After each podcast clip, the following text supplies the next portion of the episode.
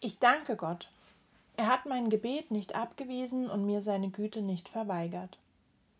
Der Vers aus Psalm 66 hat mich daran erinnert, mein kleines Heft mit dem Titel Dankwürdig mal wieder in die Hand zu nehmen und dort reinzuschauen. In dieses Heft kann ich jeden Tag fünf Dinge oder Momente reinschreiben, für die ich dankbar bin. Und Ziel ist es, nicht immer die gleichen fünf Dinge festzuhalten.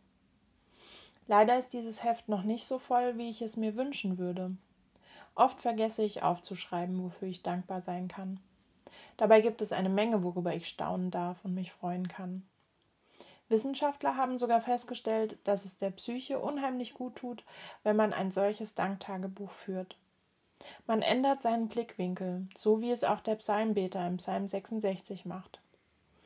Ein paar Verse zuvor erzählt er davon, dass das Leben auch nicht immer einfach war, aber dass Gott doch seine Gebete erhört hat und er dadurch nun ein besseres Leben führt.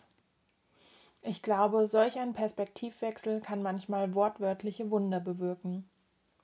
Auf einmal wird ganz klar, wo und wie Gott in unserem Leben gewirkt hat und eine große Dankbarkeit kann sich einstellen.